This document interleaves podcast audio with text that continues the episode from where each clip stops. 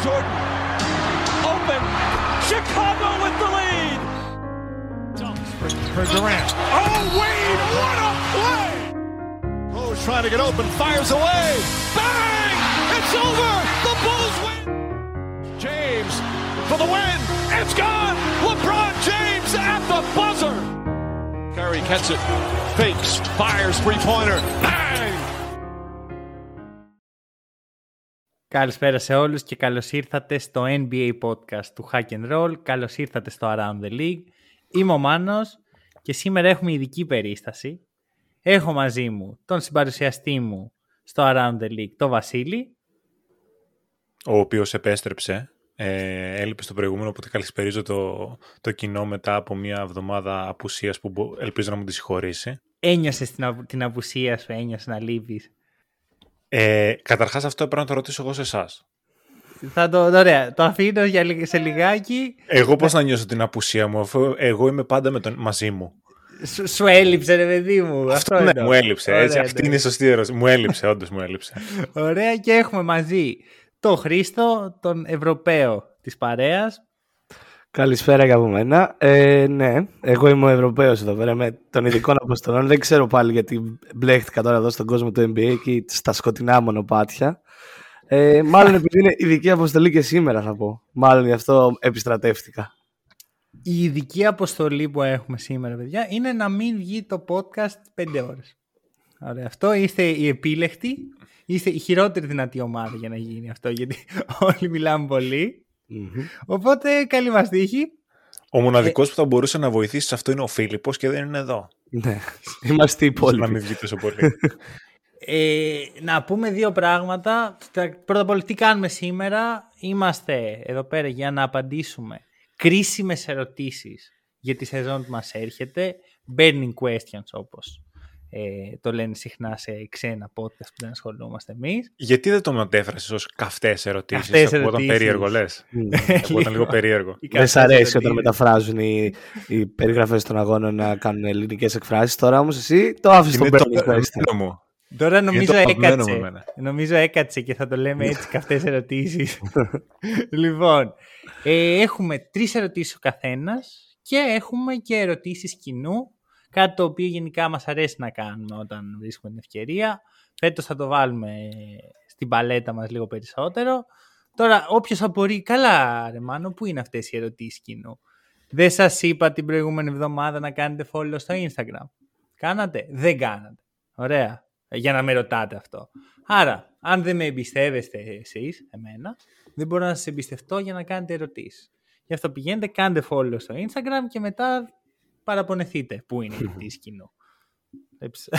Αρχίζει το μονόλογο. Aggressive. Μου λες, Aggressive. Παραπονέθηκε όντως κάποιος ή γίνεσαι Michael Jordan και χτίζεις beef με τον εαυτό σου εσύ. έτσι; Χτίζω beef με τους ακροατές εδώ και τρία χρόνια. Ε, Αλλά δεν παραπονέθηκε γιατί ξέρεις, αυτός που στο μυαλό μου παραπονέθηκε μόλις τώρα δεν το έχει ακούσει ακόμα το podcast για να μπορεί να παραπονεθεί. Θα παραπονεθεί δηλαδή μετά το podcast. Ναι, ακριβώς. Ακριβώς. Είναι, δημιουργεί ήδη τα ερωτήματα των ακροατών στη σκέψη του. Ήδη.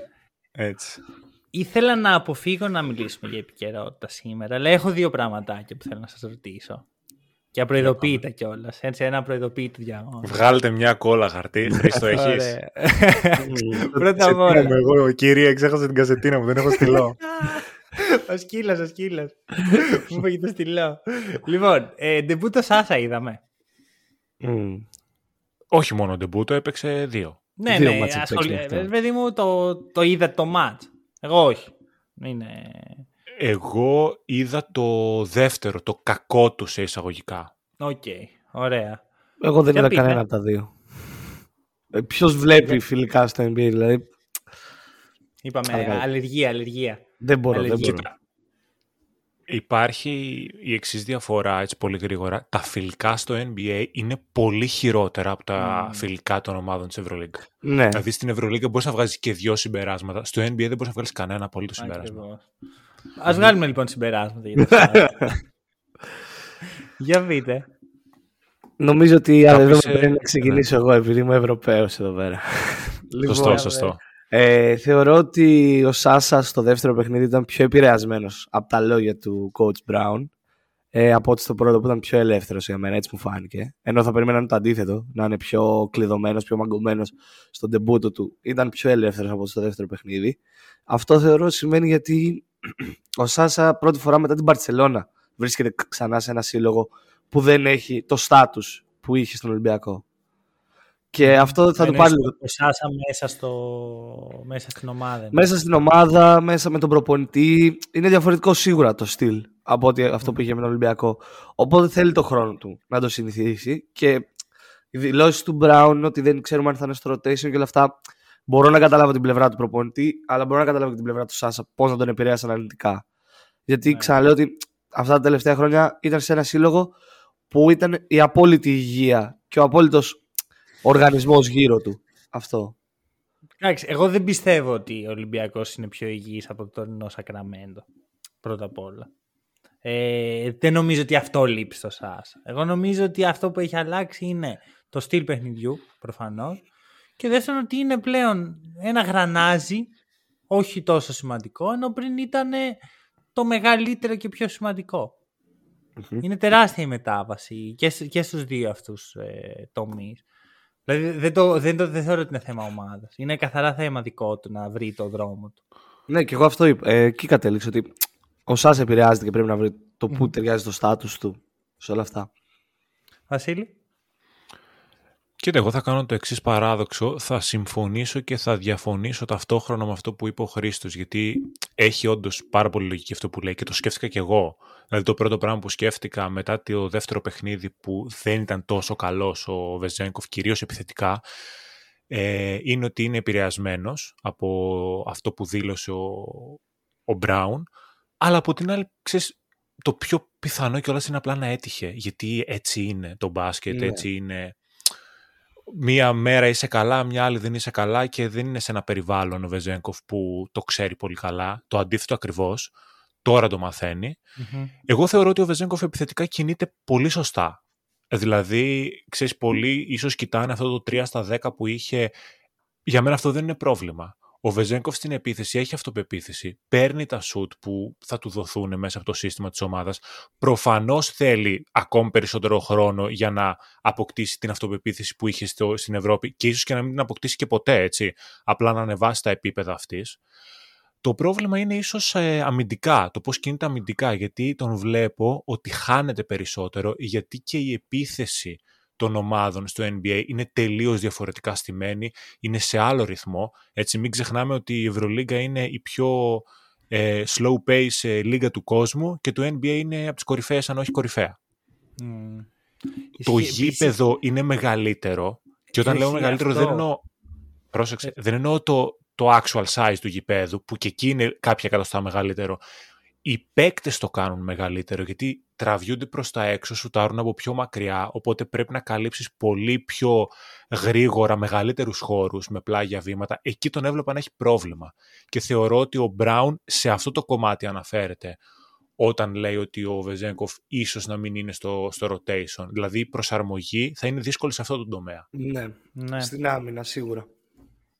Εκεί έχουμε δει να... πολλούς Ευρωπαίους μέσα αγωγικά που φεύγουν από την Ευρώπη να κομπλάρουν στην απέναντι πλευρά στην, στην Αμερική.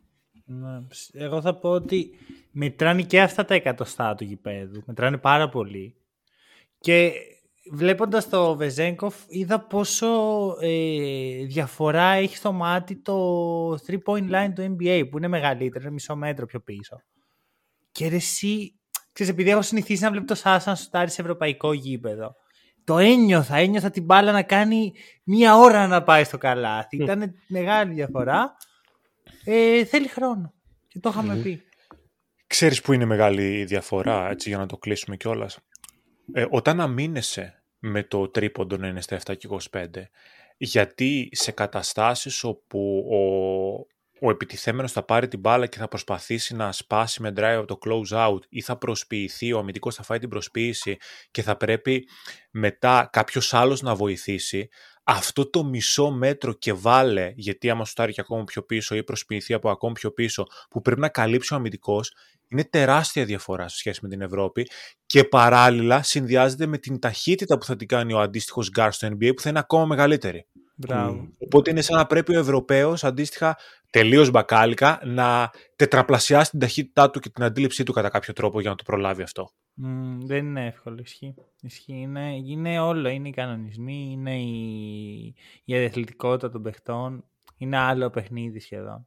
Mm-hmm. Ωραία. Ε, κάτι ακόμα που θέλω να πω, δεν, άμα δεν θέλετε μπορείτε να μην σχολιάσετε, απλώς επειδή έγινε κάτι με το Miles Bridge αυτές τις μέρες, παραδόθηκε στις, από μόνος τους στις αστυνομικές αρχές επειδή ε, συνέχισε τον κύκλο της βίας απέναντι στην ε, πρώην σύντροφό του. Ε, NBA τι κάνουμε; Συνόμαστε να ασχοληθούμε λίγο για ένα παίχτη που του δώσαν πόσο 8 μάτς ποινή, όχι μπορεί και περισσότερο. Μήπως να αρχίσουμε λίγο να ασχολούμαστε με αυτά πιο πολύ και να μην μας νοιάζει μόνο πώς θα βγάλουμε λεφτά, πώς θα, κάνουμε, πώς θα βάλουμε τον Τζάμορα να κάνει προπονήσεις. Είναι σοβαρό αυτό και ένας παίχτης ο οποίος είναι στην ομάδα του και παίζει κανονικά ενώ έχει κάνει αυτά τα πράγματα και παίρνει και το ρόλο του θύματος στα social media, έχουμε θέμα. Θα είναι απαράδεκτο αν το NBA δεν, ε, δεν πάρει σοβαρές αποφάσεις για το ζήτημα. Παραδόθηκε μόνος του. Το παραδέχτηκε. Το έκανα. Δεν τίθεται θέμα αμφισβήτησης πλέον, allegation. Και ναι. πριν δεν, δεν είχε τεθεί εδώ που τα λέμε στην πραγματικότητα. Νιώθω ότι το NBA σε αυτά τα σοβαρά θέματα απλά προσπαθεί να κάνει μια, να κρατήσει μια ίση απόσταση και κάτι τέτοιο που τις περισσότερες φορές είναι χειρότερο από το να πάρει μια θέση. Ισχύει. Βασίλη. Ε, κοίτα, εγώ δεν θα σχολιάσω πολλά γιατί πρώτα απ' όλα δεν το παρακολούθησα όσο θα έπρεπε για να, έχω, να εκφέρω ολοκληρωμένη άποψη γιατί είχαμε και τα γεγονότα με Ισραήλ, Παλαιστίνη, Χαμάς και τα λοιπά, οπότε η αλήθεια είναι ότι για τέτοια ζητήματα δεν, φο... δεν έκανα focus τόσο στο θέμα του Miles Bridges όσο στο να διαβάζω για τα άλλα. Αλλά εδώ θα πω ότι δεν είναι μόνο θέμα του NBA πλέον. Ε, είναι θέμα και γενικότερα και η ίδια η δικαιοσύνη ε, πώς αντιμετωπίζει τους άσημους σε σχέση με τους διασημους Δεν είναι μόνο θέμα NBA. Και τους πλούσιους. Ναι. Ε, στο διάσημο αυτό είναι, ναι. συνεπάγεται τις περισσότερες φορές. Και θα το αφήσω εδώ. Λεπτομέρειες δεν θα πω γιατί ξαναλέω θα εκτεθώ και δεν το θεωρώ σωστό από μεριάς μου γιατί δεν διάβασα σε βάθος. Μόνο τίτλους είδα. Ωραία. Ε, ωραία.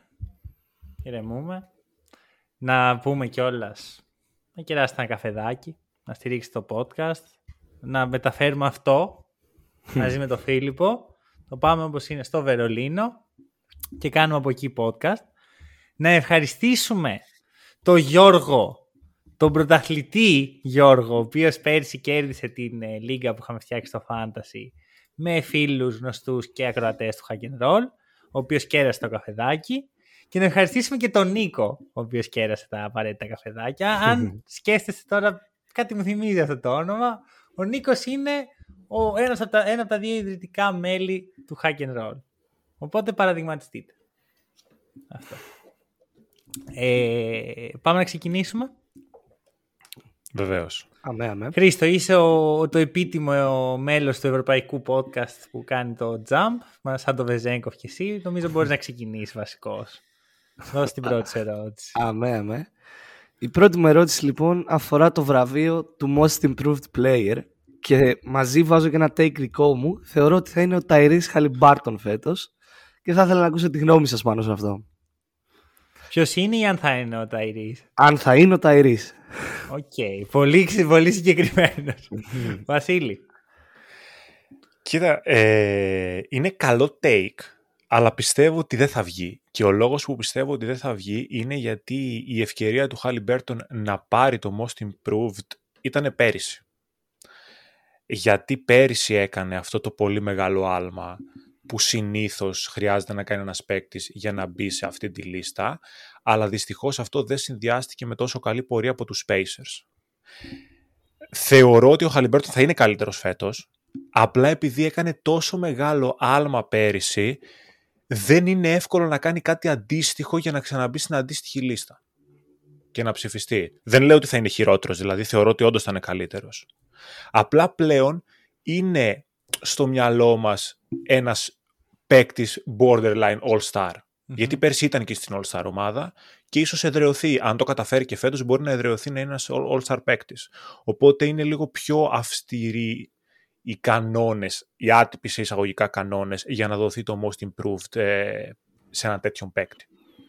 Ναι. Τώρα, αν έπρεπε να πάρω κάποιο, κάποιο take, ένα κάπως προφανές, χωρίς να το πιστεύω προσωπικά τόσο, αλλά έχει λογική, είναι ο Μικάλ Bridges, των Nets. Νομίζω και οι στοιχηματικές τον δίνουν από τα πρώτα φαβορή, γιατί τον είδαμε να ξεπετάγεται στο τέλος της σεζόν σε ένα περιβάλλον όπου κλήθηκε να είναι ο παίκτης με τις περισσότερες ευθύνες. οπότε με το φορμάρισμα, τη βελτίωση που είχε και την φόρα από πέρσι, αν συνεχίσει έτσι, θα έχει λογική να είναι στους υποψηφίους. Και το προσωπικό δικό μου take είναι ο, είναι ο Σενγκούν των, ε, των Rockets. Καλό. Τα, τα, έχουμε ξαναπεί, τα έχουμε ξαναπεί σε προηγούμενο ε, επεισόδιο. Ε, να μπείτε να το ακούσετε. Ναι. Είσαι, είσαι Σενγκούν θετικό λοιπόν. Ναι. Κοίτα, για μένα εδώ τίθεται η εξής ερώτηση. Ποιος είναι όμω στην player ή ποιος θα πάρει το βραβείο, Γιατί αυτά τα πράγματα είναι δύο διαφορετικά για μένα πλέον. Το NBA έχει αποφασίσει να πάει μια κατεύθυνση να χτίσει τον επόμενο star μέσα από αυτό το βραβείο. Το οποίο εμένα δεν μ' αρέσει γιατί δεν βγάζει νόημα. Δηλαδή yeah. Ναι. πέρσι δεν ήταν ο SGA ο πιο ο most improved παίκτης για μένα. Δεν, δεν είχε ρε παιδί μου τόσο πολύ improvement. Γιατί ήταν ήδη σε πολύ ψηλό επίπεδο. Βέβαια, ο Ταϊρή υπάγεται σε αυτή την κατηγορία. Δηλαδή είναι ένας εξαιρετικός παίκτης, ο οποίος όμως έχει ένα-δύο layers ακόμα να ξεκλειδώσει. Δεν θα το αποκλείσω εδώ, Χαλιμπέρτον. Ούτε κι εγώ. Ο Μικάλ Μπρίτζ επίσης είναι μια καλή, ένα καλό take. Αν έπρεπε να δώσω εγώ, για, τώρα για το ποιος θα πάρει το βραβείο, ξαναλέω, όχι ποιος είναι ο, ο Most Improved, θα έλεγα το Jordan Poole. Και αυτό Jordan έρχεται Poole. από έναν αρνητή του Jordan Poole, έτσι. Ναι, γιατί το, είναι, φαντάζομαι πόσο irrelevant θεωρώ αυτό το βραβείο. Ναι, οκ. Okay. Το καταλαβαίνω δηλαδή, πώς το λες. Δεν είναι ύμνος στο Jordan Poole, είναι disrespect στο βραβείο το ίδιο αυτό για, από μένα. Mm-hmm. Εντάξει. Απλώς ε, είναι και σε αντιεμπορική ομάδα, σε ομάδα που πιθανώς να τερματίσει και τελευταίο, οπότε αυτό δεν βοηθάει στο narrative του να το ναι, πάρει. Ναι, αλλά βγάζει τόσο νόημα για το NBA αυτό ο παίκτης. Ναι. Είναι ο κλασικός εμπορικός παίκτης. Ότι έφαγε μπουκέτο, ας του δώσουμε μου κάτι να μην όλο, όλο, ε, Θα κάνει average 28 πόντους στην πρώτη τελευταία ομάδα της Ανατολής. Α πάρει το βραβείο. Και πιάνω το take ναι. του Μάνου, η αλήθεια είναι. Αλλά εγώ θα επιμείνω στον Τάιρι για να πω και εγώ την άποψή μου πάνω σε αυτό. Γιατί Πιστεύω ότι όντως έκανε ένα μεγάλο άλμα πέρυσι, όπως είπε και ο Βασίλης, στα στατιστικά του και στο παιχνίδι του, αλλά δεν έκανε η ομάδα του το άλμα προς τα ψηλά της βαθμολογίας. Οπότε πιστεύω ότι αυτή τη στιγμή η Ινδιάνα έχει τις προδιαγραφές να κάνει ένα βήμα παραπάνω και αυτή να βρεθεί στην εξάδα των ομάδων της Ανατολής. Και από αυτή την άποψη και μόνο, προφανώς ο Χαλιμπάρτον θα είναι ο καλύτερος παίκτης της Ινδιάνα, αν έχει συμβεί αυτό, και θα κάνει και αυτός ένα step up ακόμα παραπάνω και θεωρώ ότι αυτό δίνει όλες τις προδιαγραφές όπως τις είδαμε και με τον Julius Randle να ισχύουν τα προηγούμενα χρόνια και με προηγούμενους most improved players ότι ο Tyrese να πάρει αυτό το βραβείο. Από αυτή την άποψη και μόνο. Ακούω τα ονόματα που ακούστηκαν. Θα πρόσθετα και άλλο ένα, τον Austin Reeves, που θα μπορούσε πολύ εύκολα να κυνηγήσει αυτό το βραβείο. Οπότε θεωρώ ότι είναι λίγο αμφίροπα τα πράγματα. Απλά μόνο και μόνο επειδή πιστεύω την Ινδιάνα Μ' αρέσει πάρα πολύ σαν παίξο ο Χαλιμπάρτον. Να βάλω άλλο ένα, άλλο ένα όνομα στο καπέλο που το θέλω να υπάρχει. Τζος Γκίντι. το, το βλέπω πολύ να. Το... Πιστεύω, για... το ακούω, αλλά επειδή είμαι και υποστηρικτής στο Κλαχώμα, θεωρώ ότι με το παιχνίδι του Τσέτ που θα μπει μέσα, συν τον mm. συν όλα αυτά, χάνει επαφές ο Γκίντι, οπότε χάνει λίγο από αυτό το κομμάτι. Okay. Ωραία. Ε, να δώσω εγώ δικιά μου τώρα. Έτσι, θα, ξέρεις, playmaker πρέπει να στάρει και λίγο. Ποιον, γύρω από ποιον παίχτη ε, θα χτίζατε ένα franchise. Δηλαδή, έχετε να φτιάχνετε ένα franchise από το 0 και πρέπει να διαλέξετε ένα παίχτη. Όποιον παίχτη του NBA θέλετε. Σαν κέντρο του σύμπαντος. Πήρε το μαχαίρι δηλαδή και μας το κάρφωσε ο Μάνος. Και θέλει τώρα να ξεκινήσουμε για να πούμε ποιον παίχτη. Βάζω πω 30. Πες μου έναν. Δεν, ε. Εδώ δεν υπάρχει καπέλο, είναι ένας. Δεν έχεις δεύτερη επιλογή. Okay, okay. Ε, θα ξεκινήσω εγώ, Βασίλη. Ξεκινάω εγώ. Και θα πάω ε, σε έναν Ευρωπαίο. Οπ. Κάνουμε Σάσα Βεζέγκο. ε, Μίσιτς, όχι. Ε, Γιάννης Αντιτοκούμπο, αν και δεν είναι από τους πιο νεαρούς αυτή τη στιγμή στο NBA, υπάρχουν πιο νεαρά prospect που μπορούν να γίνουν ακόμα καλύτερα. Θεωρώ ότι το work ethic του Γιάννη, αυτό το, το motivation που έχει όλη την ώρα του θέλει να νικάει, που δεν το έχουν πολλοί παίκτες, η αλήθεια είναι. Θέλουν να νικάνε, αλλά όχι έτσι όπως ο Γιάννης. Ο Γιάννης παίζει με τρελό motivation κάθε φορά. Και όλο αυτό το πακέτο, σαν παίκτη, με την αμυντική του ικανότητα, το όχι τόσο πολύ shoot που έχει στην επίθεση, αλλά αυτό το, το dominance που μπορεί να κάνεις σε κάποια σημεία του παιχνιδιού, θεωρώ ότι κάνει πιο εύκολη δουλειά να χτίσεις γύρω του από κάποιους άλλους πιο νεαρούς, ξαναλέω, με μεγαλύτερο ταβάνι. Αυτό. Ε, το μόνο μου έτσι, προφανώς δεν μπορεί να πας λάθος με αυτή την επιλογή. Το μόνο μου έτσι, η μόνη μου απορία είναι η εξής. Δεν σε τρομάζει το scalability που δεν έχει ο Γιάννης. Δηλαδή είδαμε τους bugs, τους πήρε πολλά χρόνια να καταλάβουν πώς πρέπει να χτίσουν την ομάδα γύρω από τον Γιάννη. Και ακόμα πιστεύω ότι δεν, δεν το κάνουν στο μέγιστο. Ναι, αλλά αυτή τη στιγμή ξέρουμε τι είναι ο Γιάννης. Ενώ οι Bucks για αρκετά χρόνια δεν ήξεραν τι είναι ο Γιάννης. Από αυτή την άποψη. Οκ, ωραία. Μην παίρνεις αυτά τα take Μάνο και το κάνεις rodeo τώρα το podcast. και, και φάμε εδώ πέρα 8 χρόνια. Έχω μεγάλη, μεγάλο ενδιαφέρον για το που θα πάει ο Βασίλης εδώ. Και ο λόγος που είπα αυτά για το καπέλο είναι γιατί σε έχω κάνει να πεις 5-6 έτσι για να καταλήξεις. Όχι, όχι. Θα, το, θα πω όμως ε, ένα πολύ μικρό story. Σκεφτόμουν έτσι για το πώς απάντησα σε αυτήν την ερώτηση. Και έλεγα, θα πω Γιάννης Αντοκούμπο κι εγώ, ρε παιδί μου, γιατί είναι και ο αγαπημένος παίκτης και, και make sense κιόλας. Έτσι, δεν είναι μόνο ναι. θέμα ότι είναι ο αγαπημένος παίκτης. Απ' την άλλη, λέω είναι και ο Γιώκητς, ρε φίλε. Δηλαδή, δεν μπορεί να μην δεν μπει εύκολα το Γιώκητς σε μια τέτοια ερώτηση. Τον Ντόντσιτ τον έβγαλα. Γιατί έχουμε πει και σε άλλα pods ότι είναι λίγο πιο ιδιότροπος και δεν μου αρέσουν κάποια πράγματα. Δηλαδή, πριν μερικά χρόνια θα τον έλεγα πιο εύκολα. Και είμαι Γιάννης. Και αρχίζω και φτιάχνω, ας πούμε, το story. Και λέω, Όχι, ρε φίλε, θα πω το Γιώκητ. Και αρχίζω. Και μετά πάω πάλι στο Γιάννη και εκνευρίζομαι σε κάποια φάση και λέω, Ωραία, βάλε challenge στον εαυτό σου, δεν θα πεις κανένα από τους δύο. Τίποτα, απαγορεύεται. Θα μπει σε έναν άλλον. Το οποίο να είναι και λίγο πιο hot take, οπότε πήγα σε αυτή τη λογική. Ευτυχώς που δεν έδωσε ονόματα δηλαδή και πήγε κατευθείαν στο ναι, παίχτη που ήθελε. ναι, ναι, ναι. τον κάνει, ρε. Του λέω. Απλά τώρα έγινε expose, δεν έχει κάτι. Έτσι. Για πες. Και το, το take μου, ας πούμε, για να χτίσω μια ομάδα είναι ο LaMelo Ball. Wow. Οπότε πήγα σε μια τέτοια επιλογή. Ξέρεις τι, δεν ήθελα κιόλας να πάω σε μια επιλογή που είναι proven. Δηλαδή και ο ένας και ο άλλος, και ο Γιάννης και ο Γιώκητς είναι proven αυτή τη στιγμή. Δεν το ναι. έχουν πάρει, είναι MVP. Τώρα να σταματήσει η καριέρα τους είναι Hall of Famers. Ναι. Ναι. Το άλλο είναι και λίγο hot take. Θεωρώ ότι ο LaMelo ακόμα δεν έχει πλησιάσει καν το ταβάνι του.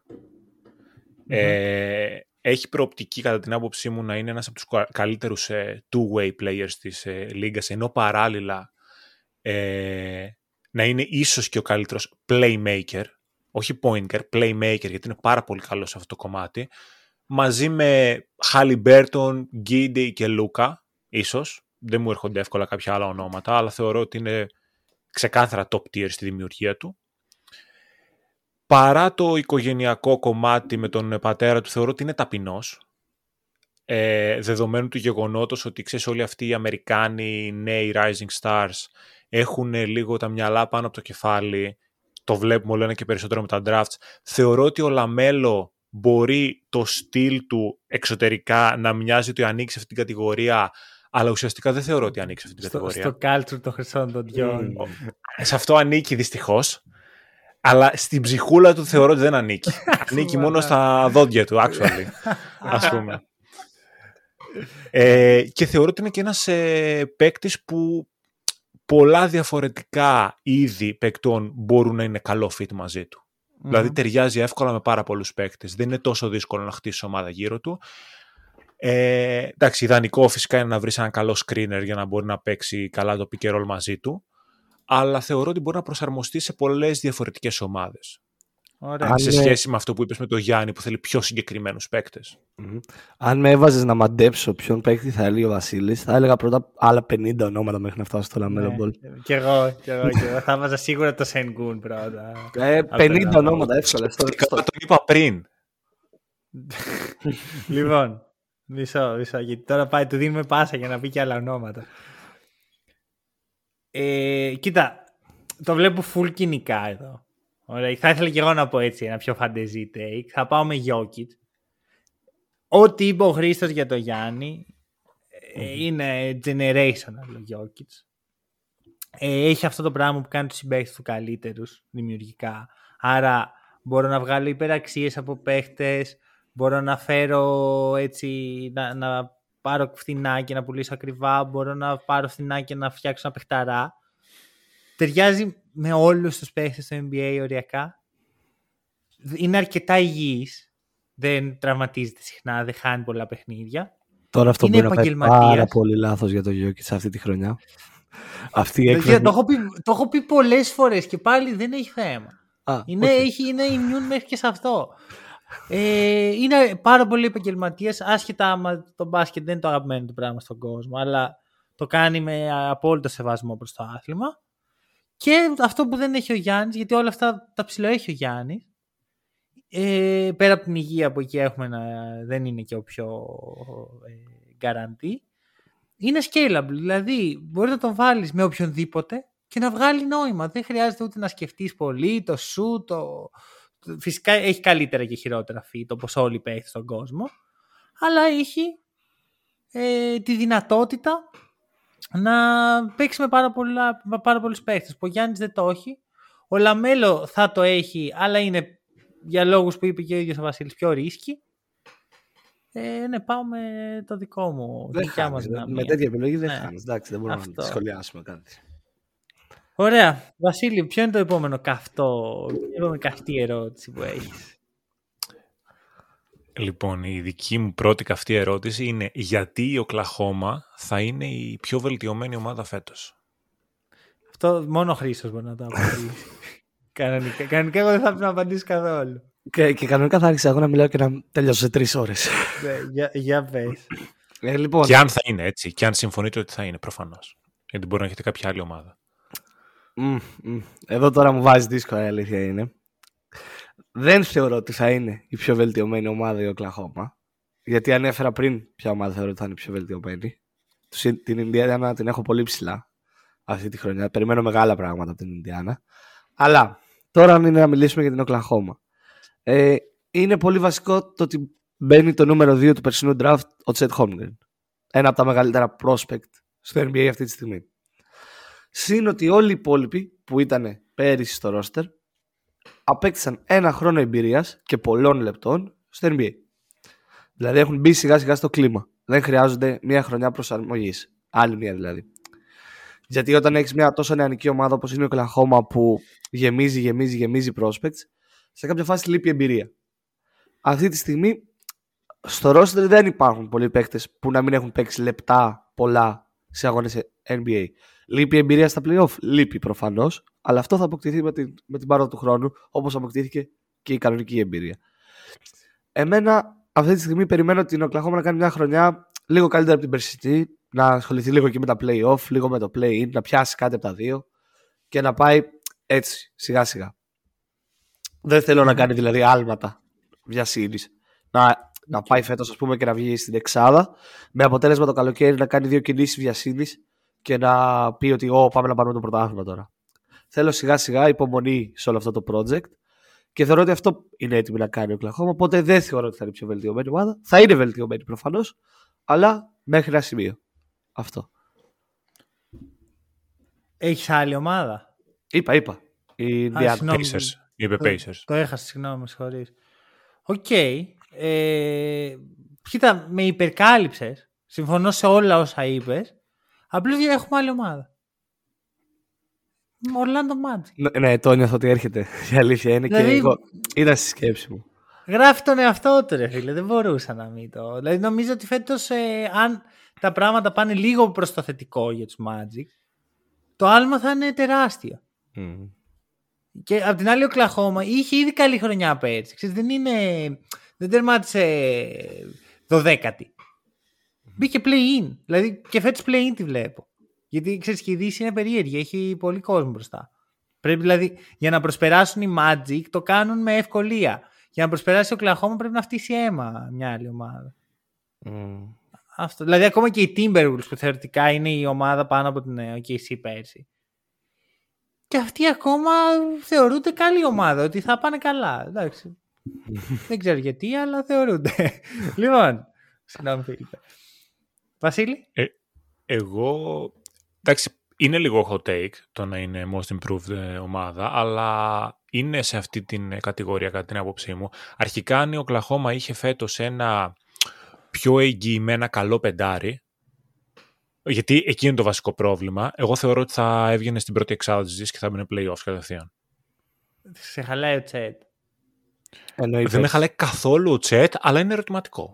δεν τον έχουμε δει να παίζει. Για Αυτό... μένα δεν είναι, ας πούμε, αλήθεια. Αλλά πρόσεξε, γι' αυτό τους βάζω στη, στην πιο βελτιωμένη ομάδα σε αυτήν την κατηγορία γιατί πιστεύω στο project και πιστεύω ότι από φέτος θα αρχίζει να είναι πάρα πολύ αποδοτικός ενώ παράλληλα θεωρώ ότι η SGA και η Giddy θα είναι καλύτεροι από πέρυσι δεν κοιτάω τα, τα στατιστικά, γιατί εντάξει έκανε όρια πέρυσι ο SGA. Θεωρώ ότι σαν ντουέτο θα πάνε Ήδη είχαν αρχίσει να το βρίσκουν μεταξύ τους, δηλαδή το usage που θα έχει ο καθένας. Ο Gidey είναι ένας παίκτης ο οποίος μπορεί να παίξει αρκετά και χωρίς τη μπάλα στα, στα χέρια του. Είναι οριακά πάνω από το μέσο όρο usage της λίγκας. Ενώ παράλληλα δίνει πάρα πολλές assists και δημιουργεί πάρα πολύ για τους συμπαίκτες του, που είναι δύσκολο να το κάνεις αυτό όταν δεν έχεις τόσο πολύ την μπάλα στα χέρια σου. Και αυτό βοηθάει τον SGA να κάνει το παιχνίδι του που θέλει να έχει πιο πολύ την μπάλα στα χέρια του.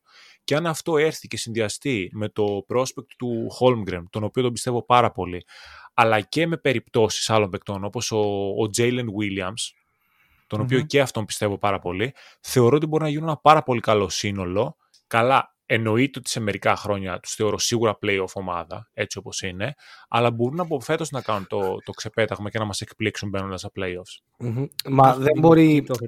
μπορεί να ήταν ένα hot take τώρα, έτσι όπως το είπε, αλλά δεν είναι τόσο hot. Η αλήθεια είναι ότι αν θεωρούσαν, αν έβαζες μια συζήτηση για το όντως ποια θα είναι η most improved ομάδα, αυτά τα τρία νομίζω που είπαμε θα ακουγόντουσαν πάνω κάτω. Οπότε δεν είναι, υπάρχει κάποιο πιο hot, πιο κακό take, οπότε δεν μπορείς να χάσεις. Λοιπόν, Βασίλη, θα φέρουμε μια μέρα Χρήστο και Φίλιππο για να τους βάλουμε να πλακωθούν με, για Timberwolves και okay, εσύ εντάξει.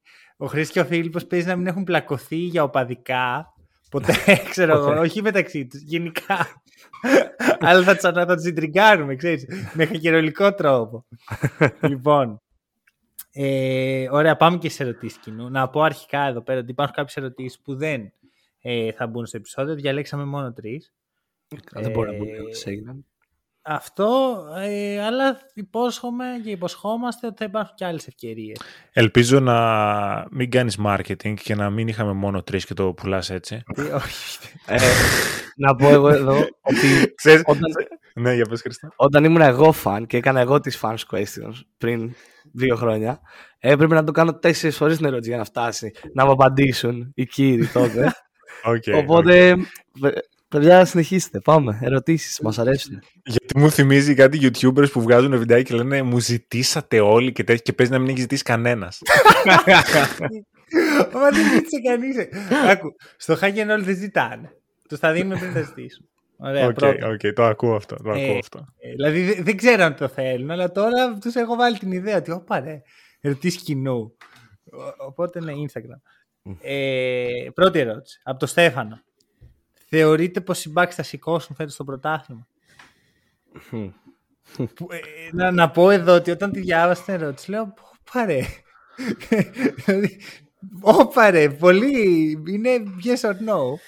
Ε, Βασίλη αυτό είναι ερώτηση. Αυτό είναι Βασίλη. Αυτός είναι, γράφει πάνω Βασίλης, εντάξει. Ε, η ερώτηση πρέπει να είναι Βασίλη, θεωρείς ότι οι Bucks θα σηκώσουν; αυτό ήθελε να πει ο άνθρωπος. Αυτό ήθελε να πει ο άνθρωπος, αλλά ήταν ευγενικός. Για πες. Λοιπόν, θα απαντήσω με βάση τη λογική και θα πω όχι.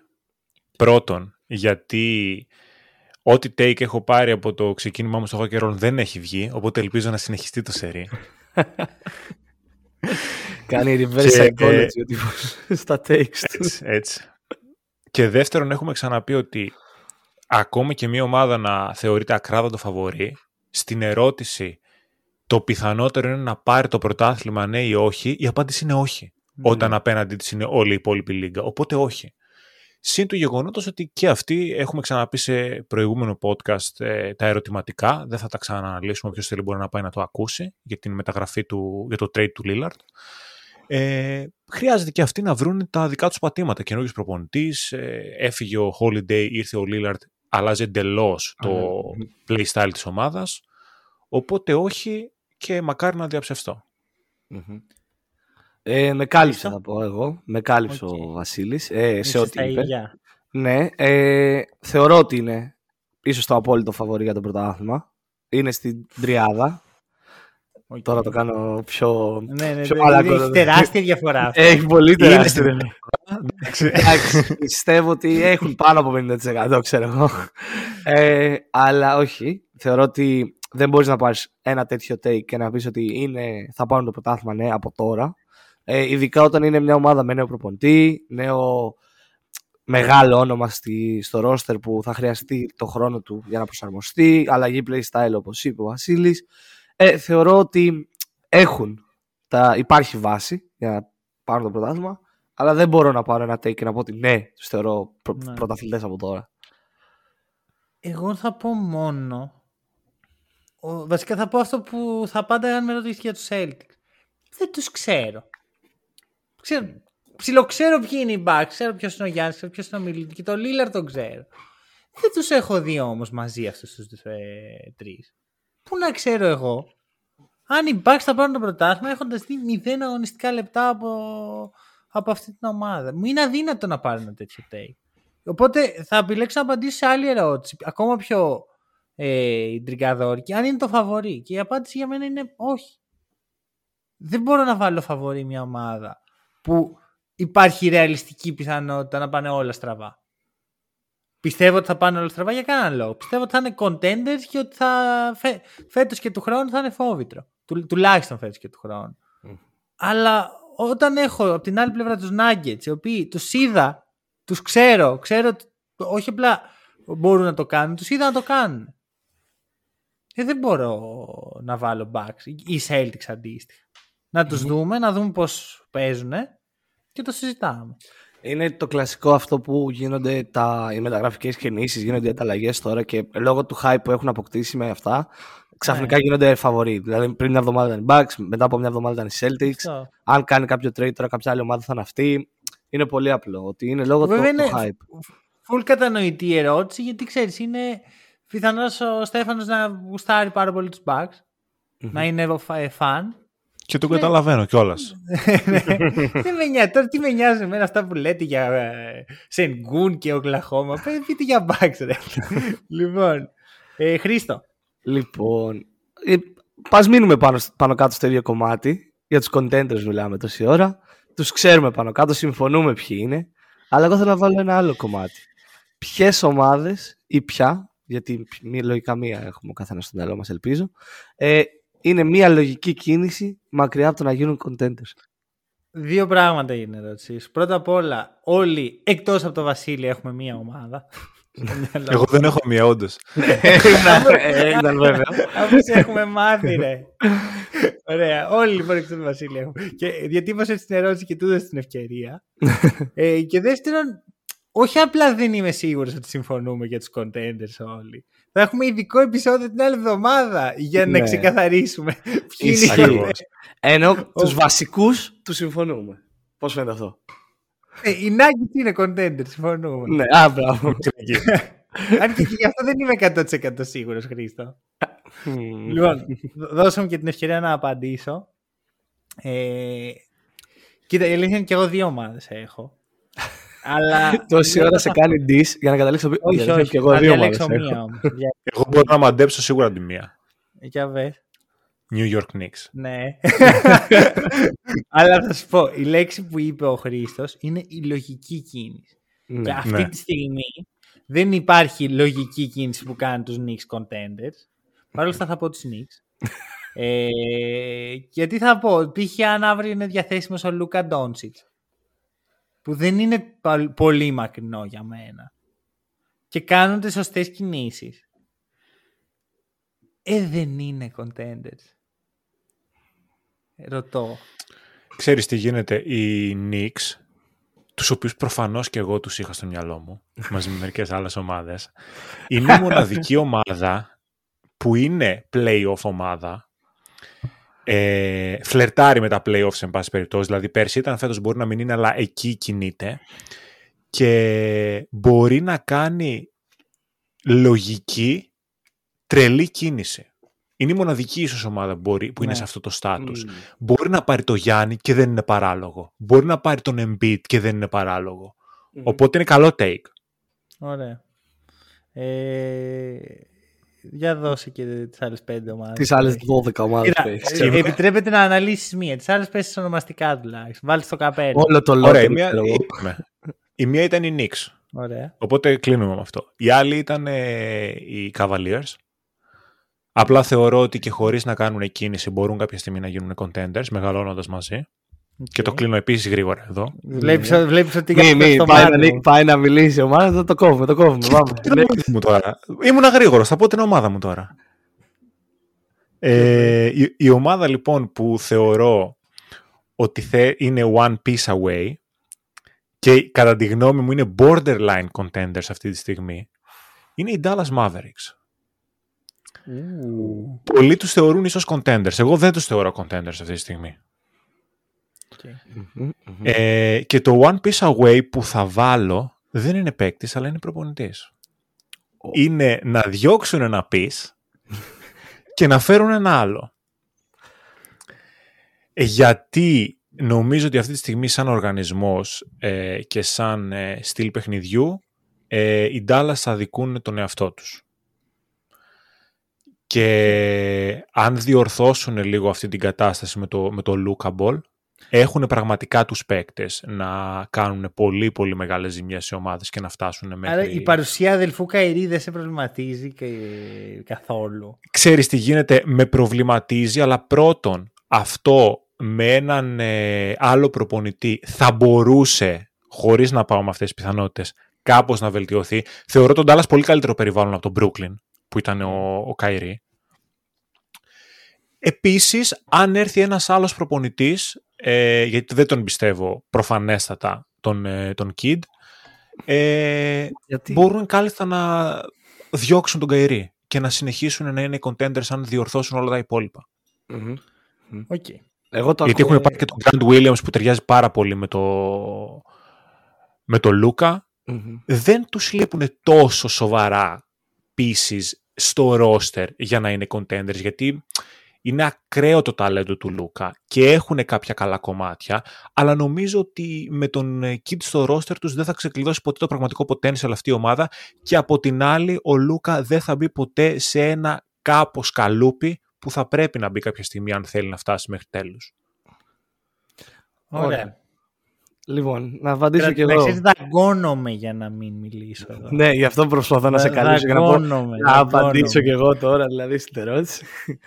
λοιπόν, και εγώ με κάποιους borderline contenders θα πάω, η αλήθεια είναι. Δεν πήγα σε τόσο hot take όπως είναι οι Knicks. Θα πάω με τους Golden State Warriors. Όσο δεν θεωρούνται contenders οι Golden State Warriors. Δηλαδή, καταλαβαίνετε πώς το, πώς το λέω. Ε, θεωρώ ότι τους λείπει βάθος και όχι κάτι προφανώς στη βασική τους πεντάδα. Θεωρώ ότι είναι ένα trade μακριά, ένα trade βάθους μακριά από το να μπουν σοβαρά στη συζήτηση των contenders. Τους έχουμε δει, ξέρουμε τι μπορούν να κάνουν αυτοί εκεί που είναι. Αλλά αυτή τη στιγμή δεν, είναι- για μένα δεν είναι στους contenders. Οπότε από αυτή την άποψη θεωρώ ότι είναι μια ανταλλαγή, μια κίνηση μακριά από το να ξαναμπούν σε αυτή τη συζήτηση. Νιώθω ότι πολλοί τους έχουν στους contenders τους ε, Golden State, οπότε γι' αυτό λίγο ακούγεται κάπως λάθος. Να ξέρεις, εγώ δεν θα πω τίποτα, γιατί θα το συζητήσουμε την άλλη εβδομάδα αυτό. Θα, θα, θα, θα δαγκωθώ κι άλλο και θα αλλάξω ερώτηση.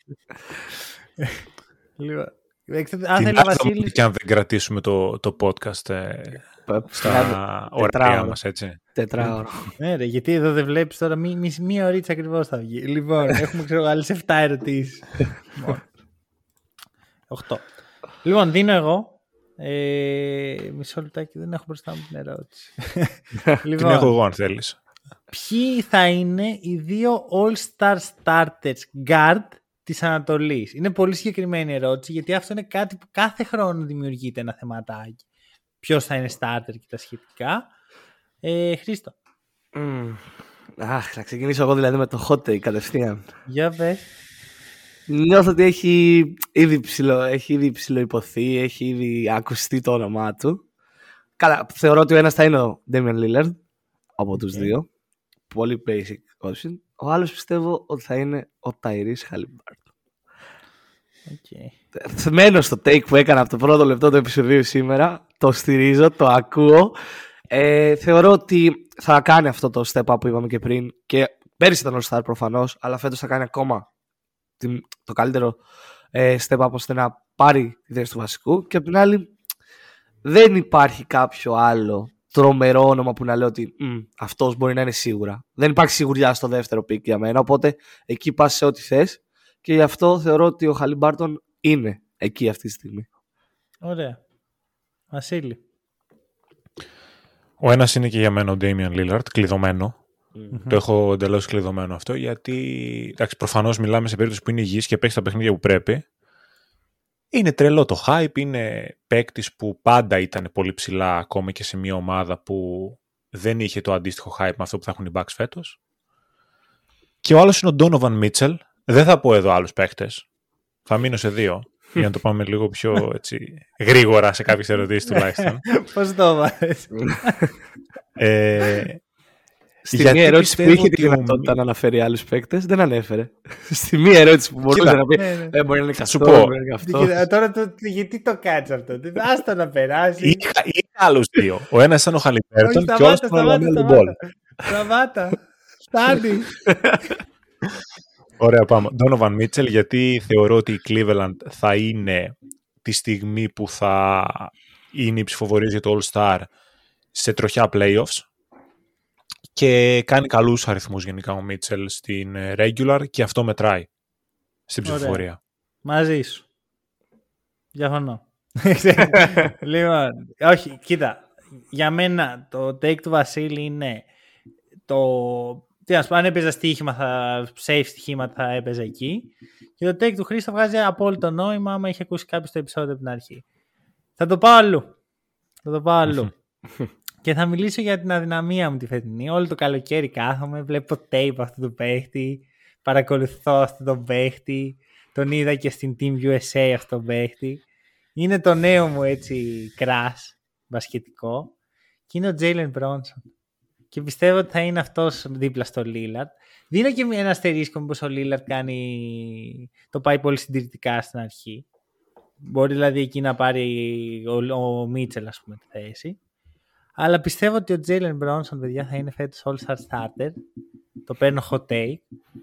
Ε, είπα το καλοκαίρι όταν μιλάγαμε για μουντομπάσκετ ότι ο Τζέιλεν Μπρόνσον δεν έχει αδυναμία στο παιχνίδι του. Και ειλικρινά το πιστεύω. Πιστεύω δηλαδή ότι κάνει λίγο πολύ τα πάντα, ειδικά επιθετικά. Εντάξει, στην άμυνα έχει ένα θέμα στο μέγεθός του, αλλά στέκεται καλά. Σίγουρα είναι καλύτερος αμυντικός από τον Μίτσελ. Αλλά νομίζω ότι έχει ακόμα ένα layer στο παιχνίδι του, το οποίο είναι πιο πολύ δημιουργικό παρά σαν σκόρερ. Θα το πιάσει, θα γίνει ο, ο πυλώνας στο New York Knicks και θα είναι ο λόγος που το take ότι η Knicks είναι one piece away θα βγάλει νόημα. Μ' αρέσει που από το πρώτο λεπτό του επεισοδίου έχουμε πάρει όλοι τα takes μας και τα έχουμε συνεχίσει όλες ναι, ναι, τι ερωτήσεις. Ναι, είναι όλες οι ερωτήσεις πάνω σε αυτό που θέλουμε να πούμε. Στην πραγματικότητα, άμα ακούσεις κάποιος τα τέσσερα preview που έχουμε κάνει, πέντε preview που έχουμε κάνει, είναι, είναι ένα επεισόδιο mm. ουσιαστικά. Δηλαδή είναι αλληλένδετα μεταξύ τους. Mm-hmm. Παίρνω λοιπόν αυτό το take και θα, θα τι να σου πω, θα πολεμήσω για τον Donovan Mitchell. Όχι, για τον Donovan Mitchell θα πολεμήσω από την άλλη πλευρά. για τον Jalen Bronson. Αν ήμουν φαν των Knicks, θα νιώθω ευλογημένος που ο Bronson κατέληξε εμένα και όχι ο Mitchell. Πρόσεξε, για να την κλείσουμε την ερώτηση, εγώ θα πω το εξής. Ε, μ' αρέσει πιο πολύ η δική σου επιλογή.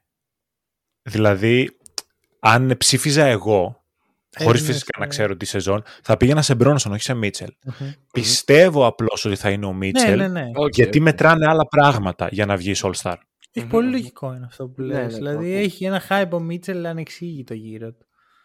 Έχει το hype του scorer, του Αμερικάνου scorer, κλασικά. Δεν και ο Μπρόνσον είναι Αμερικάνος scorer. Ναι, όχι, είναι πιο. Δεν βγάζει τόσο πολύ το vibe που βγάζει ο Μίτσελ από αυτή την άποψη. Ωραία. Ε, νομίζω είναι ο βασιλη Λοιπόν, αλλάζουμε λίγο κλίμα και πάμε στην καυτή ερώτηση του γιατί το in-season tournament θα είναι ένα φιάσκο. Μ' αρέσει πω η ερωτήση του Βασίλη και, και λίγο και του Χρήστη είναι γιατί ισχύει αυτό που λέω; ναι, δεν, δεν έχετε άποψη. Δεν έχετε άποψη. Γιατί αυτό; Ξέρεις τι, είναι σαν τις ερωτήσεις που μας βάζαν στο σχολείο, ρε παιδί μου. Δε, παράδειγμα, ρωτάει κάτι και λέει ναι και γιατί; Ναι. Ενώ δεν σου δίνει την επιλογή να πεις όχι, γιατί στο όχι τελειώνει η απάντηση, δεν χρειάζεται να αναλύσεις κάτι. Οπότε δεν σου δίνω την επιλογή του όχι. Να μου πεις όχι, δεν θα είναι φιάσκο. Και θα τελειώσει η ερώτηση. Οπότε πες μου γιατί θα είναι φιάσκο. Okay. Ωραία, ωραία. Οπότε μένουμε σε αυτό. Δεν μπορείς να πεις ναι. ότι δεν είναι. Εντάξει, μπορείς να πεις ρε παιδί μου, αν πιστεύεις ότι δεν θα είναι. Ωραία, ωραία, ωραία. Ακόμα καλύτερα. Γιατί θα είναι φιάσκο, πες μας. Γιατί είναι κάτι που δεν προσδίδει απολύτως κανένα κίνητρο στους παίκτες, ειδικά στους superstars. Δεν έχει δεν, τους, δεν, δεν δίνει κάτι, δεν τους προσδίδει κάτι. Τα 200 χιλιάρικα μπόνους που νομίζω ότι είναι το, το βραβείο για την πρώτη θέση. Ναι, νομίζω ένα εκατομμύριο είναι. Ένα εκατομμύριο στον κάθε παίκτη. Ναι, έτσι νομίζω. Α, με, oh, τεράστιο ποσό. Ειδικά ο Γιάννης το 41 εκατομμύριο των χρόνων. Αυτό το 1 εκατομμύριο το σώζει. Το, το, να το ακούει και τρελαίνεται. Ειδικά ο Γιάννης μπορεί και να. Καλά, του που είναι, πραγματικά. Ναι, ναι, ναι. Από αυτή την... Για το Γιάννη το καταλαβαίνω. Θα πάει εκεί μέσα και θα παίξει μόνο, μόνο για να το πάρει. Για, για το Γιώκητς, ας πούμε, θεωρώ ότι δεν ασχολείται καθόλου. Ναι. Δεν, δεν τον ενδιαφέρει καθόλου. Και... Να ξέρεις, ο Γιώκητς έχει ήδη ετηθεί άδεια να πάει στη Σερβία εκείνη την περίοδο. Ναι. το ακούτε πρώτη εδώ, παιδιά, να ξέρετε. Έχει και κάτι υποδρομίες τότε εκείνες τις μέρες, οπότε προλαβαίνει και δεν προλαβαίνει.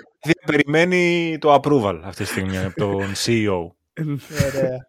Ε, φίλε, και όταν λέμε ότι υπάρχουν πάρα πολλοί τραυματισμοί τα τελευταία χρόνια στο NBA, κούραση, πάρα πολλά μάτς, κυριολεκτικά τόσο καιρό λέμε να μειωθούν τα μάτς σεζόν και πάνε και τα αυξανουν Τι να πούμε παραπάνω μετά. Δηλαδή, είναι απολύτω δεν βρίσκω κανένα Όχι, δεν αυξήθηκαν τα μάτς. Μισό, δεν αυξήθηκαν τα μάτς. Αυτό που ισχύει είναι ότι μάτς της regular season θα μετράνε για αυτό το tournament.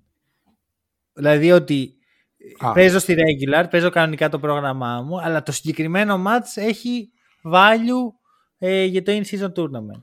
Να πούμε λίγο το format πολύ ναι, γρήγορα. Ναι, ναι. ναι. ναι. Για, ουσιαστικά με βάση τα περσινά ρεκόρ κατατάσσονται οι ομάδες σε πέντε ομίλους.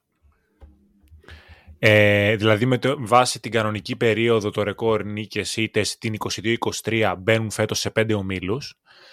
Ε, από αυτούς τους, σε αυτούς τους ομίλους μάλλον θα παίξουν μία φορά με την κάθε ομάδα, δύο εντός, δύο εκτός, αυτό από ό,τι έχω καταλάβει είναι random.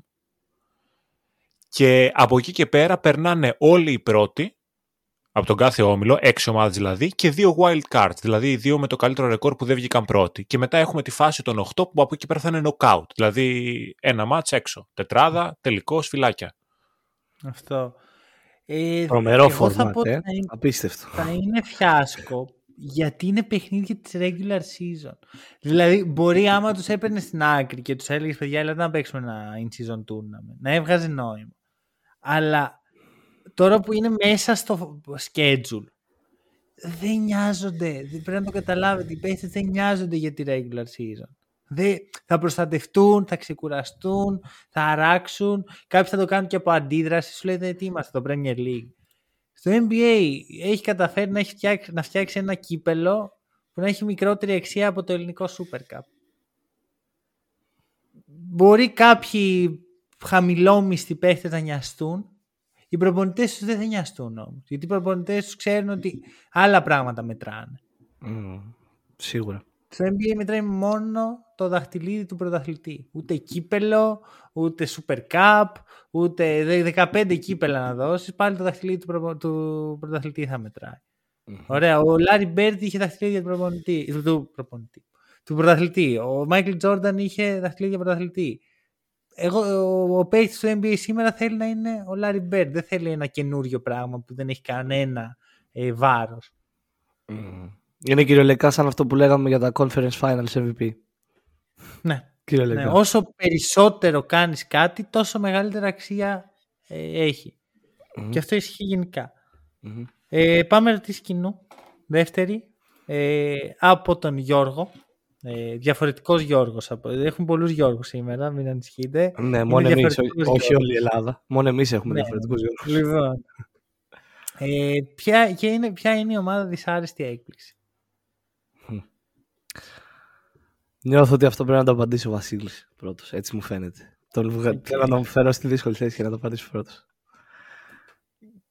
Ξέρεις τι, ε, θα στεναχωρήσω κάποιον άλλον, αλλά θα το αφήσω εδώ, γιατί θα φανεί στην πορεία, γιατί θα ναι, στεναχωρήσω ναι, κάποιον ναι. άλλον, και θα πω ότι η δυσάρεστη έκπληξη για μένα θα είναι η Phoenix Suns. Okay. Ε, θα αναλύσεις; Θα αναλύσω, ναι, ε, γιατί πιστεύω ότι έχουν χτίσει ένα ρόστερ το οποίο δεν έχει αρχή, μέση και τέλος έχουν χτίσει ένα ρόστερ με τη λογική που έφτιαχνα εγώ κάποτε ομάδα στο NBA Live το 2007 και έπαιρνα απλά τους καλύτερους scorers και έβαζα τον έναν δίπλα στον άλλον. Και θεωρώ ότι θα είναι μια ομάδα η οποία δεν θα έχει καθόλου καλό αμυντικό προσανατολισμό γιατί δεν έχει και τα εργαλεία για κάτι τέτοιο, δεν έχει το βάθος που χρειάζεται για να ανταπεξέλθει σε σκληρά physical παιχνίδια σε μεγάλη διάρκεια και γιατί υπάρχει και πολύ μεγάλη πιθανότητα αυτοί οι τρεις παίκτες να μην δέσουν μεταξύ τους επιθετικά. Δεν ισχύει σε καμία περίπτωση η λογική έχω τον Booker που είναι υπερσκόρερ θα βάζει 30 και άλλους 30 ο Durant και άλλους 30 ο Bill είμαστε στους 90. Δεν είναι μπακαλοτεύτερο. Αν βάλει 30 ο ένας προφανώς θα κλέψει usage από τον άλλον και δεν θα βάλει και ο άλλος 30. Ή αν βάλουν οι δύο δεν θα βάλει και ο τρίτος. Ή αν γίνει θα γίνει τρεις φορές μέσα σε σεζόν. 100 πόντους μέσα ώρα και οι τρεις. Hot take. ε, συμφωνώ. Θα αρκεί με την άμυνα που θα παίζουν όμως. Ναι. Εγώ σου λέω ότι θα έχουν 100 πόντους μέσα. Θα αρκεί με την άμυνα που θα παίζουν οι 100 πόντι. Με τίποτα. Με τίποτα. Ε, Επίσης θα προσθέσω ότι οι Suns ε, δεν συμφωνώ. Έχω άλλη ομάδα που θεωρώ ότι θα είναι τεράστια έκπληξη, αλλά θέλω να συμφωνήσω πάνω σε αυτό που είπε ο Βασίλης, ότι είναι μια ομάδα που μπορεί να φάει ξύλο. Μπορείς να τους δει και ταυτόχρονα να τους βγάλεις εκτός παιχνιδιού, δηλαδή να, να χάσουν το μυαλό τους. Ε, εγώ έχω άλλη ομάδα δυσάρεστη έκπληξη και θεωρώ ότι είναι η Philadelphia 76ers. Okay. Ε, Αυτή είναι ήδη δυσάρεστη έκπληξη. Ακριβώς. Ακριβώς. και Αυτή είναι ήδη δυσάρεστη χωρίς το έκπληξη. Χωρίς το έκπληξη. Δεν υπάρχει κάποια έκπληξη εδώ. Θα γίνουν ακόμα πιο δυσάρεστοι όσο μένει ακόμα εκεί ο James Harden. Τόσο πιο τοξικά θα είναι τα πράγματα, τόσο πιο δύσκολο, τόσο πιο άσχημο θα είναι για όλους τους υπόλοιπους εκεί πέρα. Δεν εκπλήσαμε όμως. Εμείς δεν εκπλήσαμε όμως. ο κόσμος έχει ακόμα contenders. Υπάρχει κόσμος που έχει contenders στη Φιλαδέλφια. Οπότε ναι. από αυτή την άποψη θα είναι δυσάρεστο για αυτούς. Ειδικά όσο μένει και ο κύριος με τα μουσια. Ναι, τα μουσια. Λοιπόν, θα σου πω κάτι. Η, λέξη είναι δυσάρεστη, η φράση είναι δυσάρεστη έκπληξη. Ωραία. Άρα πρέπει να εκπλαγώ. Ωραία. Η Phoenix Suns είναι η ομάδα η οποία σε ένα μήνα θα λένε όλοι, εμείς σας τα λέγαμε ρε. Η κακή είναι πώς να δουλέψει αυτό το fit αφού δεν έχουν ένα playmaker. Ξέρεις, θα είναι αυτό το narrative. Ότι Θεωρείται όλοι... όμως έκπληξη αν είναι δυσάρεστη, υπό την έννοια ότι στα odds είναι πολύ ψηλά αυτή τη στιγμή. Συμφωνώ, ναι. Απλώς σου λέω ποιο θα είναι το narrative. Σε ένα μήνα όλοι θα τα ναι, λέγανε. Okay. Όλοι, όλοι. Θα, τα, τα είχαν πει πριν από εμά. Ωραία, είναι το κλασικό. Τώρα με τους Sixers δεν υπάρχει κάποια έκπληξη. δεν το. Προς εσένα και εμένα δεν υπάρχει, αλλά για κάποιους υπάρχει. τώρα. Δηλαδή, άμα, άμα είχε και παίχτη επιλογή, θα σου λέω ότι δυσάρεστη έκπληξη ήταν ο Ταϊρής Μάξε που έχει βγει, έχουν γραφτεί τη θύραμη για ένα παίχτη που δεν έχει κάνει τίποτα. Κομπλέ όλο αυτό. Mm-hmm. Ε, θα πάω με μια άλλη ομάδα που θεωρώ όντως ότι θα εκπλήξει και εμένα, αλλά και εμάς και, αλλά και τον κόσμο που θα την παρακολουθήσει και είναι η Miami Heat. Η περσινή φιναλίστ. Και μπορώ να κάνω case μέχρι και ότι δεν θα βρεθούν καν στα playoff του χρόνου. Δεν, δεν τους πιστεύω καθόλου. Τους έκατσε πάρα πολύ άσχημα αυτό το καλοκαίρι. Περίμεναν τον Lillard. Δεν τον πήραν. Είχαν την ευκαιρία για Drew. Δεν τον πήραν. Έχουν βρεθεί με άδεια χέρια. Και δεν θεωρώ πως ε, υπάρχει κάποιο case που να υποστηρίζει τους, ε, ε, τους Miami Heat για να είναι contender σίγουρα όχι, αλλά ακόμα περισσότερο για να είναι μια πραγματικά καλή ομάδα, top 4. Οι άλλες ομάδες της Ανατολής αναπτύσσονται, εξελίσσονται, βελτιώνονται, προσθέτουν κομμάτια. Και αυτοί χάσανε κομμάτια. Όντας ήδη για μένα μια μέτρια ομάδα που δεν, η πορεία της δεν είναι ανάλογη του ταλέντου της και της ε, ομάδας σαν ομάδα. Ωραία, είμαι όσο πιο ειλικρινής μπορώ. Συγγνώμη αν πληγώνω ε, τους φίλους των Miami Heat. Δεν, έχω, δεν είναι προσωπικό. Είναι το πώς το βλέπω εγώ. Μπορεί να έχω άδικο και ο Butler πάλι να, να σε λυγίσει. Αλλά... Σε... Πιάνουμε απίθανα σενάρια τώρα. Δηλαδή το να κάνει δεύτερη συνεχόμενη post season τα ίδια πράγματα ο Jimmy Butler είναι λίγο απίθανο. Και για να τα κάνει θα πρέπει να βρεθούν όπως είπες στην post season. πρέπει, ε, αυτό πρέπει να φτάσουν εκεί. Ακριβώς. Ε, ε, να προχωρήσουμε στην επόμενη ερώτηση νομίζω. Γιατί το ναι. καλύψαμε. Ε, ναι. είναι η σειρά μου νομίζω και θα πω ότι θα βάλω ένα όνομα που συνδέεται με την προηγούμενη ομάδα που ανέφερα. Ε, για τον Ben Simmons είναι η χρονιά που θα δείξει ότι μπορεί να είναι χρήσιμο σε κάποια ομάδα. Για να σας ακούσω. Λοιπόν, λοιπόν, να πάρω take. Πάρ το take. Αρχικά να ξεκαθαρίσω ότι δεν είμαι believer. Οπότε ξεκινάμε με αυτό το, το status αλλά θα το χτίσω για να πάω σιγά σιγά στην άλλη άποψη ότι μπορεί και να καταφέρει να είναι χρήσιμος. Yeah. Θα δυσκολευτώ, αλλά για να δούμε. Γεια σας, Βασίλη. Αρχικά νιώθω ότι ο Σίμονς είναι σαν να... είναι ξανά rookie. Για τρίτη φορά στην ε, καριέρα του. Γιατί την πρώτη φορά που ήταν actually rookie την πρώτη φορά που ήταν actual rookie τραυματίστηκε. Τη δεύτερη φορά επειδή δεν είχε παίξει, ήταν ξανά rookie. Τώρα είναι η τρίτη φορά που είναι rookie. Ε, αλλά με λίγο διαφορετικό τρόπο. Καλείται ο ίδιος να δει τον εαυτό του σαν rookie, να κάνει ένα reset στις εργοστασιακές του ρυθμίσεις και σε αυτό που έχει μέσα στο κεφάλι του γενικά σαν νοοτροπία, αλλά και σε κάποια πράγματα που δεν τον βοηθούν να εξελίξει ακόμη περισσότερο το παιχνίδι του. Για άλλη μια χρονιά τον βλέπουμε γυμνόστιθο να σουτάρει τρίποντα και να τα βάζει και πλέον όχι απλά δεν ψαρώνω με αυτό, εντάξει, απλά κάθομαι και γελάω όταν το βλέπω. Παρ' όλα αυτά θεωρώ ότι είναι σε μια ομάδα που αν έχει την πιθανότητα να μπορέσει να κάνει το step up και να είναι χρήσιμος, αυτή είναι η Brooklyn Nets γιατί πλέον δεν υπάρχει καμία πίεση, δεν υπάρχει κανένας superstar περίεργος γύρω του να έχει το narrative ότι πάλι με ενόχλησε ο ένας ή ο άλλος ή ο παράλληλος. Δεν υπάρχει κανένας περίεργος προπονητής, Οπότε, εάν δεν το κάνει και φέτος, απλά δεν θα το κάνει ποτέ. Οκ. Ε, πρέπει να απαντήσω εγώ, ε. Δεν έχω την παραμικρή αίσθηση του τι εστί Ben Simmons αυτή τη στιγμή. Ωραία. Έχω κάνει mute οτιδήποτε αφορά γυμνόστιθα βίντεο του Ben Simmons. ε, τα έχω κάνει mute. Δεν θέλω να βλέπω κάθε καλοκαίρι το ίδιο πράγμα. Τι, δεν θες να βλέπεις τη ρόγα του Ζήμος κάθε καλοκαίρι; όχι, όχι. λοιπόν, το κυριότερο είναι το εξής. Είπες κάτι πολύ σωστό για μένα. Ότι πρέπει mentally να πάει στον τον εαυτό του σε ένα στάδιο που είναι rookie, ξεκινάει από το μηδέν, έχει να αποδείξει πράγματα και τα σχετικά. Πιστεύω ότι αυτό είναι αδύνατο. Πιστεύω ότι δεν πρόκειται να γίνει ποτέ. Πιστεύω ότι ο Σίμονς έχει τόσο μεγάλη ιδέα για τον εαυτό του. Νιώθει τόσο superstar και τόσο εδώ είμαι ο Μπεν Σίμονς.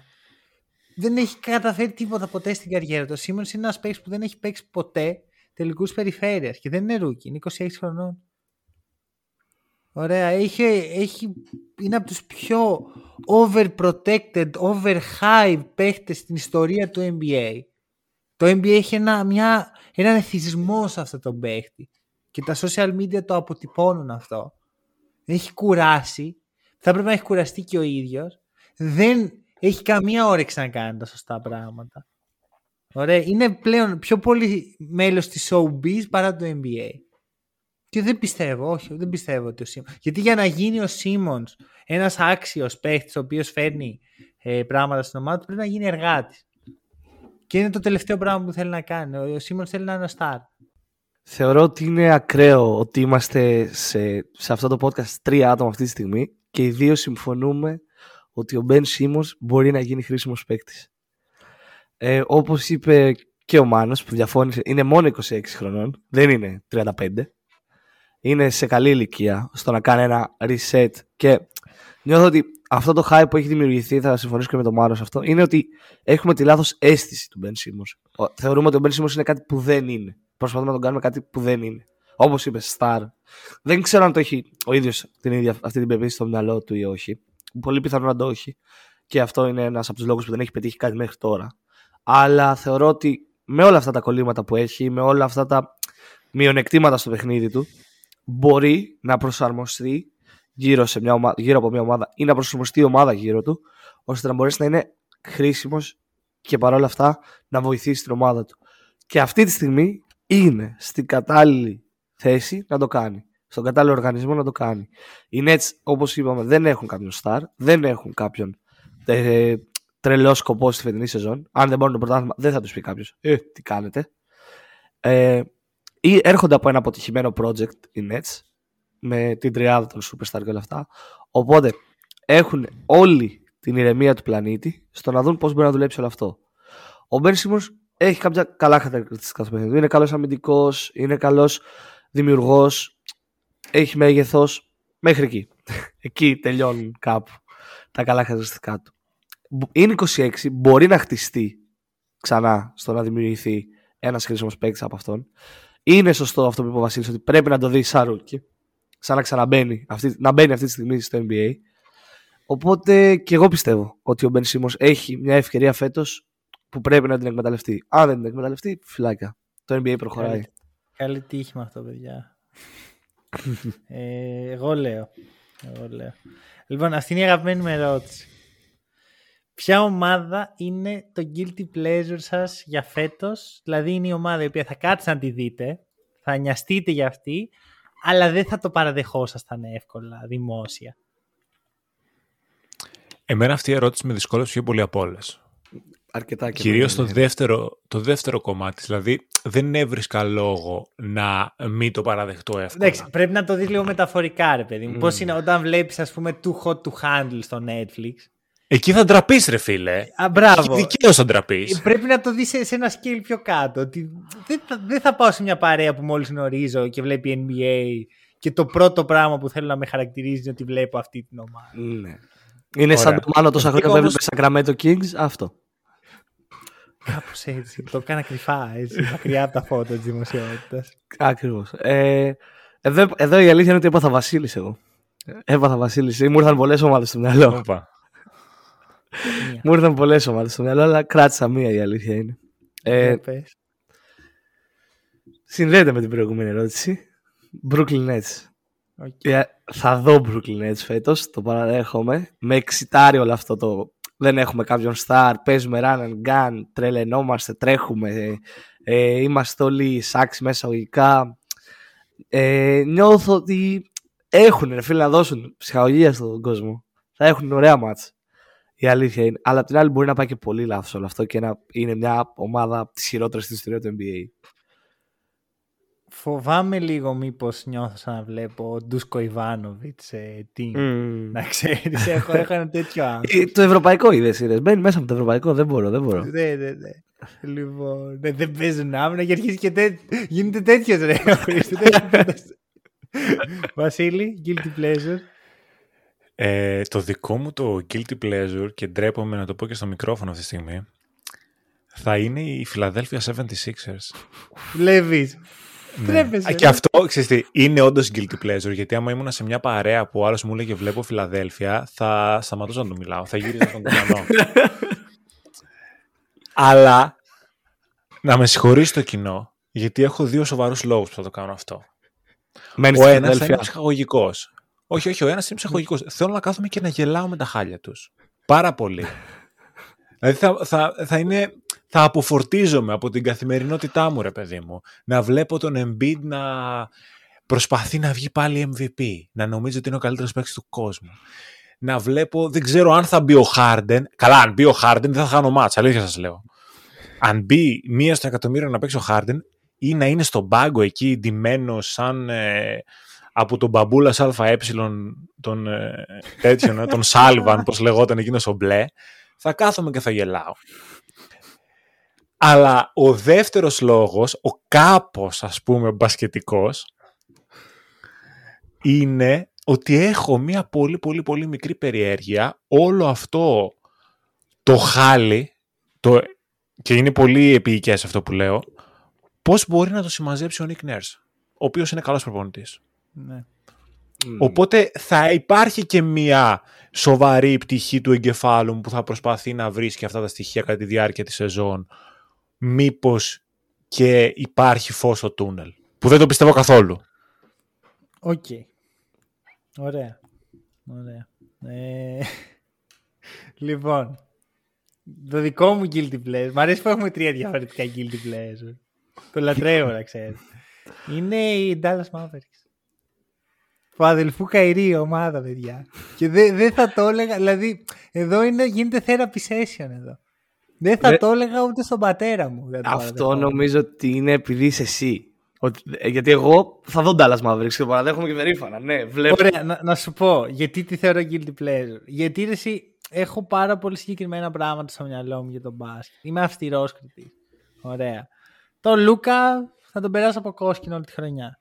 Τον αδελφό Καϊρή έχει, τον έχω ξεγράψει. Δεν, δεν πιστεύω ότι θα παίζει ο αδελφός Καϊρής στους Mavericks. Δεν, νομί, δεν, δεν τον θεωρώ μέλος του ρόστερ. Αλλά για κάποιο λόγο, νομίζω έχει να κάνει λίγο με την παρουσία του Grant Williams. Μου φαίνεται ότι είναι, κάθε μέρα νιώθω ότι είναι πιο τέλειο fit στο Λούκα. Mm. Ε, όσο περνάει ο καιρός. Θε, θέλω. Θε, εντάξει, είμαι μπουλή στο Λούκα. Μ' αρέσει πάρα πολύ αυτός ο παίχτης. Πάντα μ' άρεσε να τον βλέπω. Έχει κάτι πολύ μπασκετικό, ρε παιδί μου. Και θεωρώ ότι έτσι όπως έχει στηθεί τώρα το roster που υπάρχει, υπάρχουν δύο ψηλοί να, να παίξει ένα pick and roll. Υπάρχει λίγο καλύτερο spacing.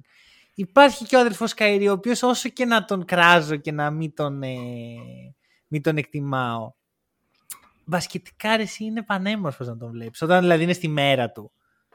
Mm. Λες, τι κάνει ρε φίλε. Δεν, δεν μπορεί να το αρνηθείς αυτό. Είναι, έχει κάτι undeniable το παιχνίδι.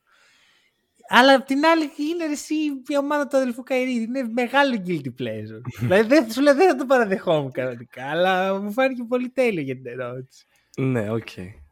Θα ήταν πιο ακραίο αν άκουγα από το. Νομίζω ότι είναι πολύ ακραίο αυτό που είπες για σένα, επειδή είσαι εσύ. Το πιο ακραίο θα γινόταν αν έλεγες Memphis Grizzlies. Δηλαδή θεωρώ ότι αυτή ήταν πιο. Είναι ακραίο. Βαριέμαι πάρα πολύ να δω Memphis Grizzlies. Θα, θα δω. ίσα ίσα να πάρω λίγο μια να δω τι παίζει.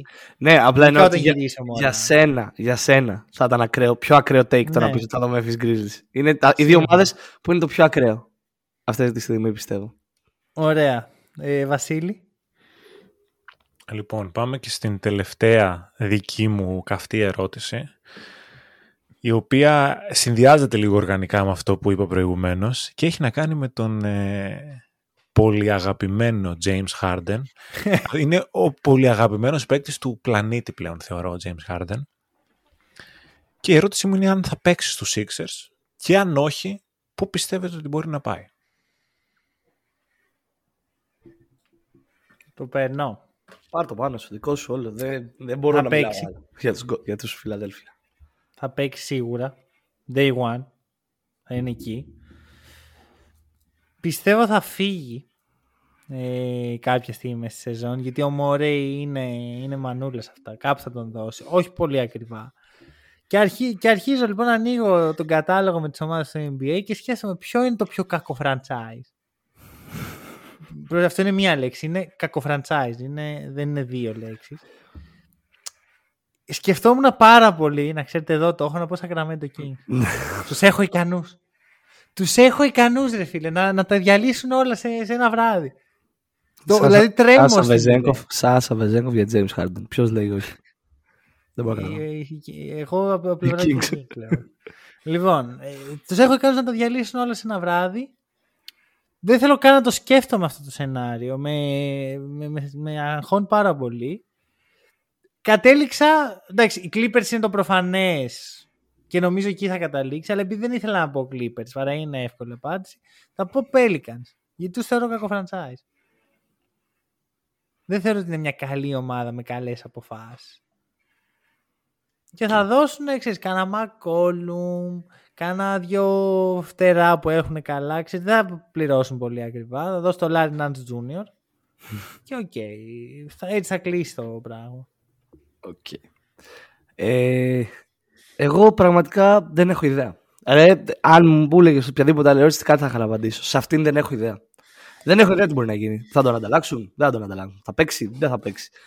Δεν έχω την παραμικρή ιδέα. Δεν, δεν μπορώ να πάρω θέση. Θεωρώ ότι. Καλά, θεωρώ ότι όντως δεν θα γίνει trade τη φετινή σεζόν, θα γίνει το καλοκαίρι. Το καλοκαίρι θα... τελειώνει το συμβόλαιό του. ναι, ενώ μπορεί να γίνει κάτι sign and trade. Θα φύγει free agent. Ή θα φύγει free agent ή κάτι okay. sign and trade.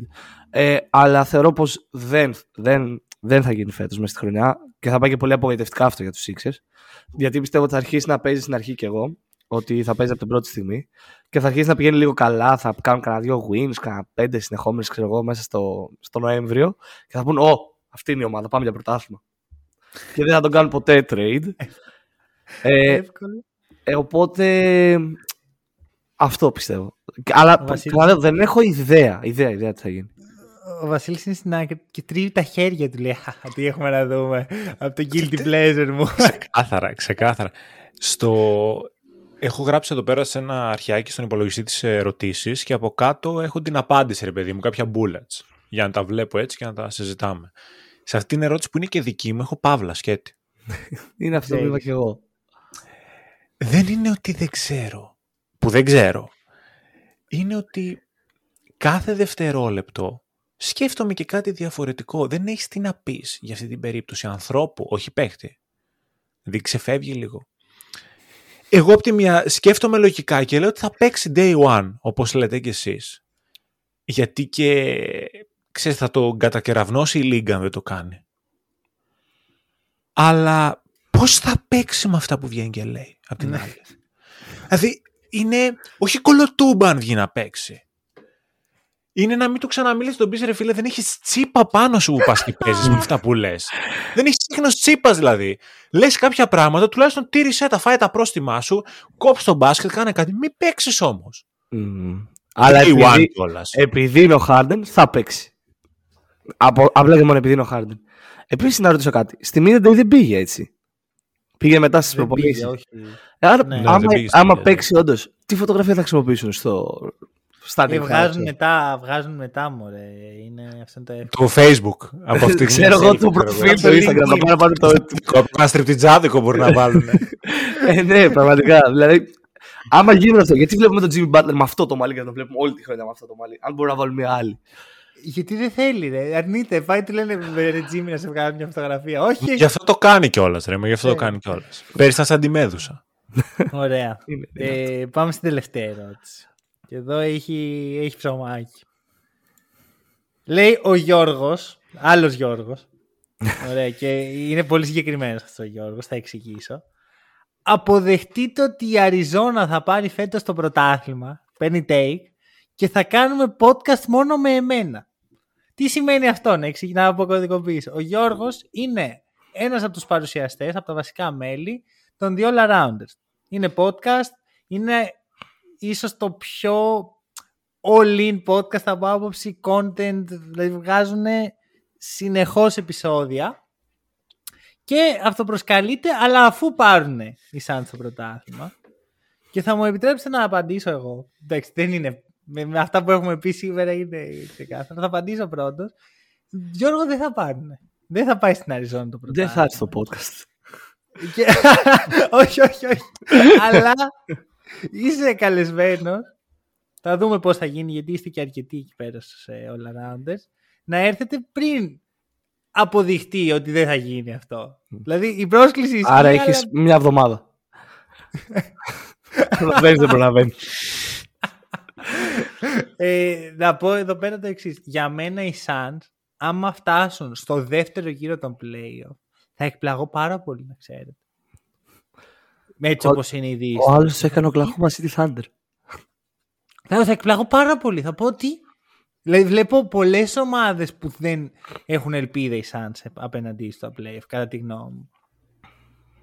Συν ότι δεν ξέρω καν αν θα, όταν βγούμε στα πλέφα, αν σαν θα είναι αυτή η δομή τους. Μπορεί να έχουν αλλάξει τρεις παίκτες, ξέρω να, είναι, να λείπει ο Ντουράν, να λείπει ο Μπιλ, να έχουν γίνει trade. Δεν θα εκπλαγώ με τίποτα από αυτά. Θα εκπλαγώ αν περάσουν στο δεύτερο γύρο. Ε, να, να απαντήσω κι εγώ και να πω την κλασική έκφραση του hack and roll εδώ και πολλά χρόνια. Δεν στοιχηματίζω υπέρ του Durant. Δεν μπορώ. Δεν μου βγαίνει. Δεν μου βγαίνει. Ο μόνος τρόπος να πάρει λοιπόν η Αριζόνα πρωτάθλημα, Γιώργο, είναι να ποντάρω εγώ ότι δεν θα πάρουν. Οπότε, για μένα είναι ξεκάθαρο. Δεν τους πιστεύω καθόλου. Δεν θεωρώ ότι δεν δουλεύει όλο αυτό. Δεν μπορώ, δεν μπορώ να το δω πώς θα δουλέψει. Ε, συμφωνώ απόλυτα με ό,τι είπε και, ο, ό,τι είπες και εσύ Μάνο.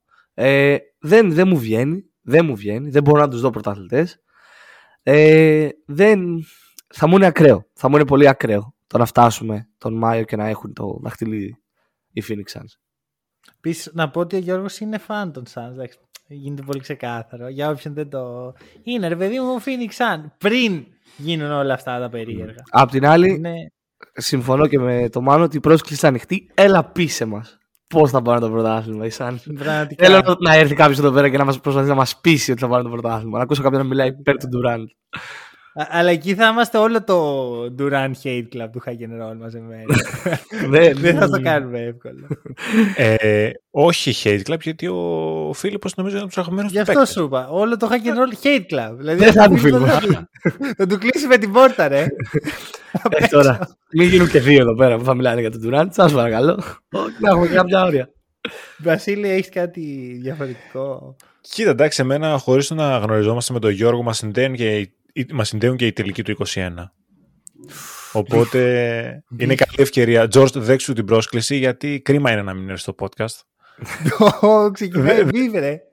Δέξου την τώρα που είναι ευκαιρία. Όχι, κανένα μπιφ, ρε, κανένα μπιφ. Γιατί όντως έχω πει. Δεν έχουμε από beef εμείς, λέτε. Εμείς τα πήραμε το πρωτάθλημα. Ναι, εγώ δεν έχω κάτι να πω, δεν έχω κάτι να προσθέσω. Εμείς είμαστε πρωταθλητές. Ε, γιατί όντως έχω και εγώ την περιέργεια να ακούσω την ε, επιχειρηματολογία ενός believer των ε, Phoenix Suns. Γιατί εγώ δεν είμαι καθόλου believer όπως φάνηκε προηγουμένως, μιας και τους έβαλα στη δυσάρεστη έκπληξή μου. Ε, ναι, δεν το, βλέπω, δεν το βλέπω καθόλου. Δηλαδή είμαι πολύ κοντά σε αυτό που λέει ο Μάνος, ότι θα εκπλαγώ αν πάνε στο δεύτερο Εντάξει, ποτέ δεν ξέρεις φυσικά και με το πώς θα κάτσουν τα match-up, εννοείται αυτό, αλλά υπό normal συνθήκες, έτσι όπως είναι η Δύση, τους βλέπω εκεί, δηλαδή second round exit. Εγώ, ε, δεν, παίρνω, εγώ δεν παίρνω θέση για τα playoff, γιατί πέρυσι είδαμε τον Jimmy Butler να φτάνει τελικούς περιφέρειας μόνος του με τους Miami Heat. Οπότε προσπαθώ να μην πάρω take πάνω στο Ομάδα όμως, έτσι. Μιλάμε για μια ομάδα. Ναι, αλλά και πάλι ποτέ δεν ξέρω. Να σου πω κάτι. Είναι τέτοια η Δύση ναι. που δεν βλέπω πολλά το καταλαβαίνω, καταλαβαίνω το πώς το βγάζετε, ότι πώς φτάνετε σε αυτό το συμπέρασμα, αλλά λέω ότι δεν μπορώ να πάρω θέση πάνω σε αυτό το συμπέρασμα. Γιατί είναι τα playoffs στο NBA. Ο, ο Χρήστος βλέπει σαν στο κλαχώμα στο μέλλον. Και ήρθε η ώρα της εκδίκησης στον Τουράν. Λοιπόν, νομίζω ότι είναι μια καλή στιγμή να το κλείσουμε. Κοίτα, εκπληρώσαμε, είπαμε, κάτω από πέντε ώρες. κάτω από πέντε ώρες. Πολύ καλά πήγε ναι, η αλήθεια είναι ότι και εγώ είμαι ευχαριστημένος από τον χρόνο. Κάναμε ωριακά preview όλοι το NBA σήμερα. Δηλαδή δεν ξέρω τι, τι έχει συμβεί. Φτάσαμε σε σημείο ε... να μιλάμε υπέρ του Ben Simmons. Καλά, αυτό δεν, θα, θα μου πάρει λίγο χρόνο να το ξεπεράσω. Τι, τι άλλο θέλετε για να κεράσετε καφέ; Δηλαδή, μιλ, επιχειρηματολογήσαμε υπέρ του Ben Simmons. Μιλήσαμε για James Harden. Είπαμε Μόνο για τον Νίκο Κοκλώνη και τις μετοχές του που είχε στους Nets δεν είπαμε. Θες να μιλήσεις και για αυτό. Όχι, δεν θέλω να πω κάτι. Αστερίσκο εδώ, Νίκος Κοκλώνη, ε, μέτοχος Brooklyn Nets. Θες να το βάλουμε στον τίτλο; Νίκος Κοκλώνης είχε μετοχή στους Nets. Εγώ θα έμπαινα να ακούσω ένα τέτοιο podcast, η αλήθεια είναι. Καλά, αυτό θα, έχει θα γίνει αυτό, απλά όχι τώρα. δηλαδή θα θέλουμε το clickbait. λοιπόν, ε, παιδιά, κεράστε καφέ. Ναι, ξεκινάει το NBA. Οι ώρες είναι περίεργες. Καφέδες, παιδιά. Οι ώρες είναι ναι. περίεργες στο NBA. Ξεκινάει, είναι 10 μέρες. Δεν έχει. Ευχαριστούμε πάρα πολύ όσοι μας ακούσατε. Τα λέμε σύντομα.